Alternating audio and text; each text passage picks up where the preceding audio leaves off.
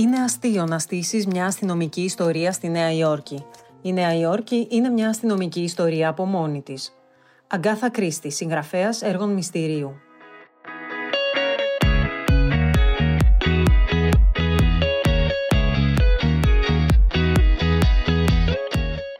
Πολύκροτε δολοφονίες, αεροπορικές τραγωδίες, φωνικές πυρκαγιές, ταυτοποιήσεις νεκρών μεταναστών.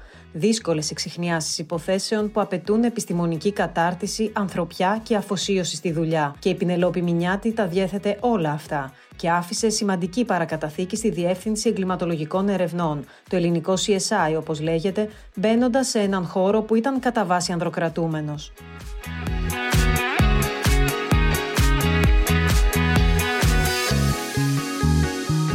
Τα σχεδόν 30 χρόνια που υπηρέτησε στην ελληνική αστυνομία, αλλά και τα έξι από αυτά που ορίστηκε επικεφαλής της διεύθυνσης, η κυρία Μινιάτη εργάστηκε πάνω σε υποθέσεις που έλαβαν τεράστια δημοσιότητα, όπως η εξάρθρωση της 17 Νοέμβρη, η δολοφονία της Καρολάιν Κράουτ στα γλυκά νερά και η φωνική πυρκαγιά στο μάτι.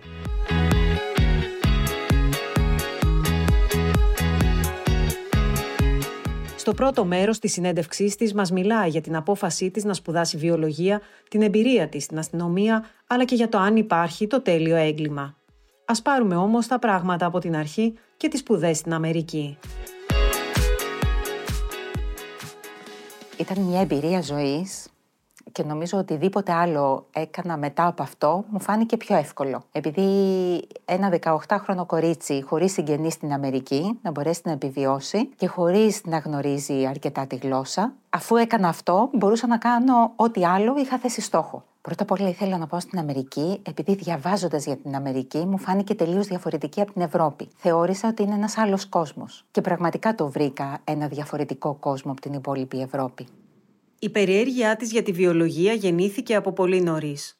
Όταν ήμουν μικρή, πάντα ρωτούσα τη μητέρα μου πώς είναι δυνατόν όλοι να έχουμε δύο αυτιά, δύο μάτια, μία μύτη, αλλά να είμαστε πολύ διαφορετικοί ο ένας από τον άλλο. Η μητέρα μου, βέβαια, μου έλεγε: Θα δούμε, παιδί μου, θα σου πω κάποια στιγμή. Ή ο Θεός, παιδί μου. Ανακάλυψα στο γυμνάσιο ότι πολλά από αυτά βασίζονται στο DNA και πάντα ήθελα να σπουδάσω βιολογία για να μάθω πώς λειτουργούμε σαν άνθρωποι. Και πραγματικά μαγεύτηκα από την βιολογία. Επειδή σου λέει πώς λειτουργούν όλα τα συστήματα, το κάθε σύστημα ξεχωριστά, αλλά και όλα τα συστήματα μαζί. Είναι το τέλειο παζλ ο ανθρώπινος οργανισμός. Και αυτό πάντα με μάγευε. Η παραμονή της στην Αμερική ολοκληρώθηκε με τις μεταπτυχιακές σπουδές. Η επιστροφή της στην Ελλάδα έγινε για οικογενειακούς λόγους. Ήταν μια υπόσχεση που είχα δώσει στους γονείς μου ότι θα επιστρέψω. Και όντως επέστρεψα, αφού έκανα και το μεταπτυχιακό μου. Επέστρεψα στην Ελλάδα και τους είχα υποσχεθεί ότι θα ψάξω και για δουλειά. Και όντως βρήκα σε σύντομο χρονικό διάστημα την προκήρυξη αυτή για την ελληνική αστυνομία ότι αναζητούσε βιολόγου.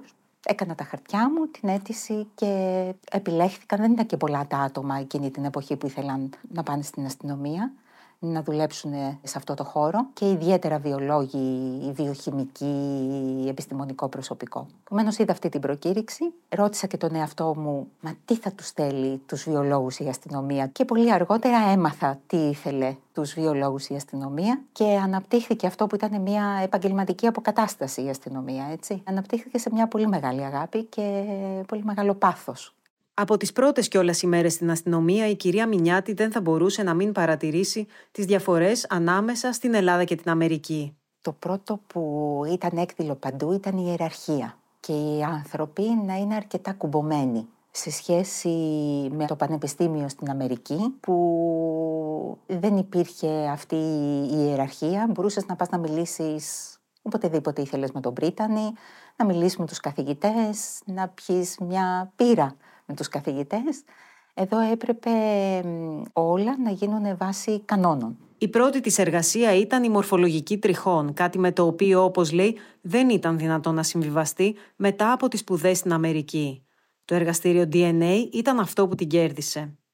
Μου ανέθεσαν να κάνω μορφολογική τριχών. Αυτή ήταν η πρώτη μου εργασία. Κάποια στιγμή είχα ακούσει ότι θα γινόταν ένα εργαστήριο DNA που δεν ήξερα τίποτα γι' αυτό. Αλλά από το 92 μέχρι το τέλος περίπου του 93 έκανα μορφολογική τριχών. Για έναν άνθρωπο που σπούδασε μοριακή βιολογία και γενετική για 7 χρόνια δεν ήταν κάτι με το οποίο μπορούσα να συμβιβαστώ. Περίμενα να περάσουν κάποια χρόνια και να δηλώσω παρέτηση. Ευτυχώς όμως ξεκίνησε το εργαστήριο DNA και τα πράγματα άλλαξαν. Θυμάμαι τα εγωπρόβατα της Κρήτης, εάν ε, ε, υπήρχαν πολλές ζωοκλοπές, αν μπορούσαμε να τα ταυτοποιήσουμε, το ζώο με την τρίχα που βρέθηκε, αυτό ήταν κάτι το οποίο δεν αποτελούσε πρόκληση για μένα. Ναι. Η συνεισφορά του επιστημονικού προσωπικού της αστυνομίας ήταν περιορισμένη αρχικά, καθώς οι δυνατότητες και τα εργαλεία ήταν λιγότερα. Τότε υπήρχαν τα αποτυπώματα, υπήρχαν οι βαλιστικές εξετάσεις, αλλά το αμυγός επιστημονικό που έχει να κάνει με την ε, βιολογία, με τη χημεία, που έχει να κάνει με την πληροφορική, αυτά με τις μεθόδους εκείνης της εποχής ήταν αυτό που λέμε στην αυγή τους. Η Πινελόπη Μινιάτη έπαιξε καθοριστικό ρόλο στη δημιουργία του εργαστηρίου DNA. Στο εργαστήριο του DNA ξεκινήσαμε το 1994. Ήμασταν ε, τρία άτομα επιστημονικό προσωπικό. Η πρώτη υπόθεση που χρησιμοποιήθηκε αμυγός η εξέταση DNA ε, ήταν το 1995. Αφορούσε μια υπόθεση βιασμού σε κάποιο νησί της Δωδεκανήσου, όπου ένα άτομο είχε προφυλακιστεί, καθότι τον είχαν υποδείξει ως βιαστή. Εκείνη την εποχή κάνανε ασφάλεια οι ταξιδιώτες και παίρνανε, αν τους συνέβαινε κάτι, ένα πολύ μεγάλο χρηματικό ποσό. Είχε υποδείξει η συγκεκριμένη κυρία τη σπερματική κοιλίδα που είχε αφήσει ο δράστης Αποδείχθηκε όμως ότι όταν το εξετάσαμε ότι δεν υπάρχει περίπτωση να ανήκει σε αυτόν. Αποδείχθηκε αργότερα ότι ανήκει στο σύντροφό της και προφανώς ήθελε να πάρει την ασφάλιση. Δεν περίμενε ότι στην Ελλάδα αυτή η καινούρια τότε μέθοδος και στην Ευρώπη ήδη η ελληνική αστυνομία την είχε υιοθετήσει. Η Διεύθυνση Εγκληματολογικών Ερευνών ήρθε στη ζωή της Πινελόπης Μινιάτη το 1992, αλλά στον μικρό κόσμο του εργαστηρίου DNA, ένα από τα δέκα τμήματα της Διεύθυνσης, η οποία έγινε αντιληπτή σαν ολότητα από την ίδια όταν έγινε επικεφαλής το 2016. Είναι μια μεγάλη πρόκληση. Μπορείς να το κάνεις διεκπαιρεωτικά, μπορείς να το κάνεις και με πάθος. Εγώ προφανώς το έκανα με πάθος και με πολύ αγάπη. Σου δίνει πολύ μεγάλη ικανοποίηση αλλά τρέχεις με 200 σε όλη την πορεία σου ως διευθυντής. Έχεις υπό την ευθύνη σου όλα τα πιστήρια που έχουν συλλεχθεί από όλες τις εγκληματικές πράξεις που έχουν διαπραχθεί στη χώρα. Έχοντας δε υπόψη ότι τα πιστήρια και οι πραγματογνωμοσύνες, εξετάζοντας τα αυτά, οι πραγματογνώμονες γράφουν πραγματογνωμοσύνες. Θεωρούνται αυξημένης βαρύτητας αποδεικτικά μέσα, καταλαβαίνετε το βάρος της ευθύνης που έχεις για κάτι τέτοιο. Να έχεις τους πόρους, να δώσεις τους επιστήμονες την υλικοτεχνική υποδομή, να υπάρχουν σωστές εγκαταστάσεις, να υπάρχει διακρύβωση, όλο αυτό το γραφειοκρατικό κομμάτι. Από την άλλη, είσαι ο πρώτος που ξέρει το έβριμα, που κατά πάσα πιθανότητα η δικαιοσύνη θα κρίνει, αλλά ξέρεις ότι έχεις βρει κάτι πάρα πολύ σημαντικό. Όταν έχεις βρει σε έναν εκρηκτικό μηχανισμό από μία οδοντογλυφίδα το γενετικό προφίλ ενός γνωστού ατόμου, που αν είχαμε έκρηξη του συγκεκριμένου μηχανισμού θα ήταν ένα ολόκληρο αστυνομικό τμήμα με τους ανθρώπους του μέσα θα είχε καταστραφεί και άνθρωποι θα είχαν πεθάνει, όταν ξέρεις ποιος το έκανε, είσαι ο πρώτος από αυτήν την οδοντογλυφίδα, έχεις μια ικανοποίηση ότι βρέθηκε αυτός ο άνθρωπος. Θα κρίνει βέβαια η δικαιοσύνη πάντα. Όταν έχεις μια σκηνή εγκλήματος που είναι τόσο καθαρή, που δεν βρίσκεις αποτυπώματα, δεν βρίσκεις DNA και λες, Μα είναι δυνατόν, ζούσαν άνθρωποι εκεί. Και βλέπεις μόνο αυτών των ανθρώπων. Σε κανένα σπίτι δεν υπάρχει αποτυπώματα και DNA μόνο των ανθρώπων που ζούσαν μέσα. Και μετά αντιλαμβάνεσαι ότι καλά έκανες και δεν βρήκες, δηλαδή σωστά έγιναν όλα. Ε, δεν βρήκες επειδή ήταν ο σύζυγος αυτός που είχε διαπράξει την, ανθρωποκτονία. Όταν ε, είσαι ο πρώτος που βλέπεις ότι ένα παιδάκι είχε τεμαχιστεί σε ένα σπίτι επειδή βλέπεις πιτσίλες από αίματα, καθαρισμένα αίματα παντού και αυτό σου δίνει μια ικανοποίηση ότι μπορείς να δώσεις ένα αποτέλεσμα ε, που κάποια θύματα και οι οικογένειές τους θα, θα βρουν τη δικαίωση. Είναι, είναι σημαντικό.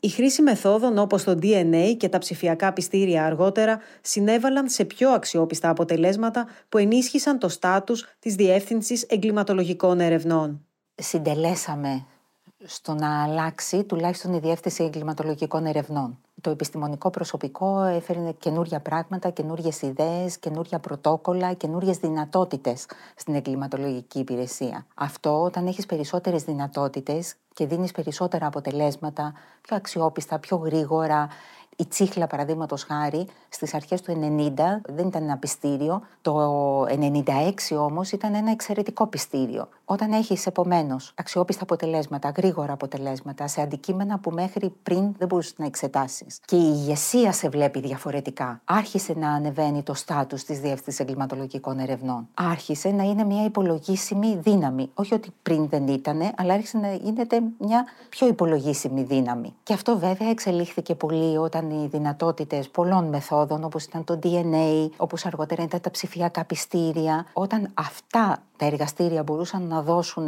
πολύ γρήγορα, πολύ αξιόπιστα και πολύ σημαντικά αποτελέσματα, όλη η εγκληματολογική υπηρεσία έπεισε για την αξία της, έπεισε τους συναδέλφους και έπεισε ότι έπρεπε να χρηματοδοτηθεί. Πολύ σημαντικό. Στην ερώτηση αν υπάρχει κάποια υπόθεση που την κρατάει ξύπνια τα βράδια, απαντά.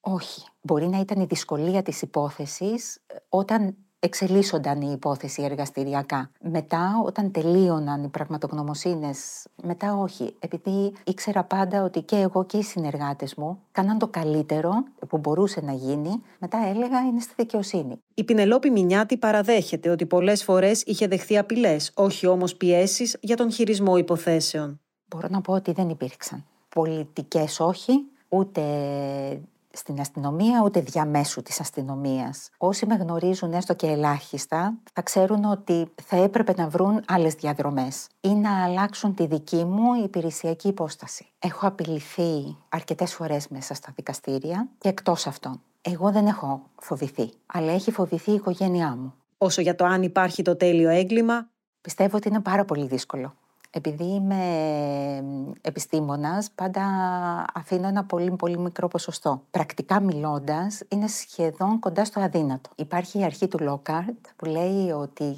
κάθε επαφή αφήνει κάποιο ίχνος. Επομένως πλέον όσο και η τεχνολογία και η επιστήμη αναπτύσσεται, αυτό το ίχνος μπορεί να αποτελέσει πιστήριο κάτι που δεν το έχει στο μυαλό του ο δράστης. Και οι ιδιοκτικές αρχές, αλλά και οι εγκληματολογικές υπηρεσίες, τι περιμένουν; Αυτό το ένα λάθος να εντοπίσουν. Ήταν ο Πολ Κίρκ, ήταν καθηγητής βιοχημίας στο Μπέρκλι, που έλεγε ότι υπάρχει το πιστήριο αυτό που θα σου δώσει το δράστη, υπάρχει. Εξαρτάται όμως από εμάς να εντοπίσουμε αυτό το πιστήριο και να έχουμε την τεχνική και επιστημονική δυνατότητα να το εξετάσουμε αυτό το πιστήριο.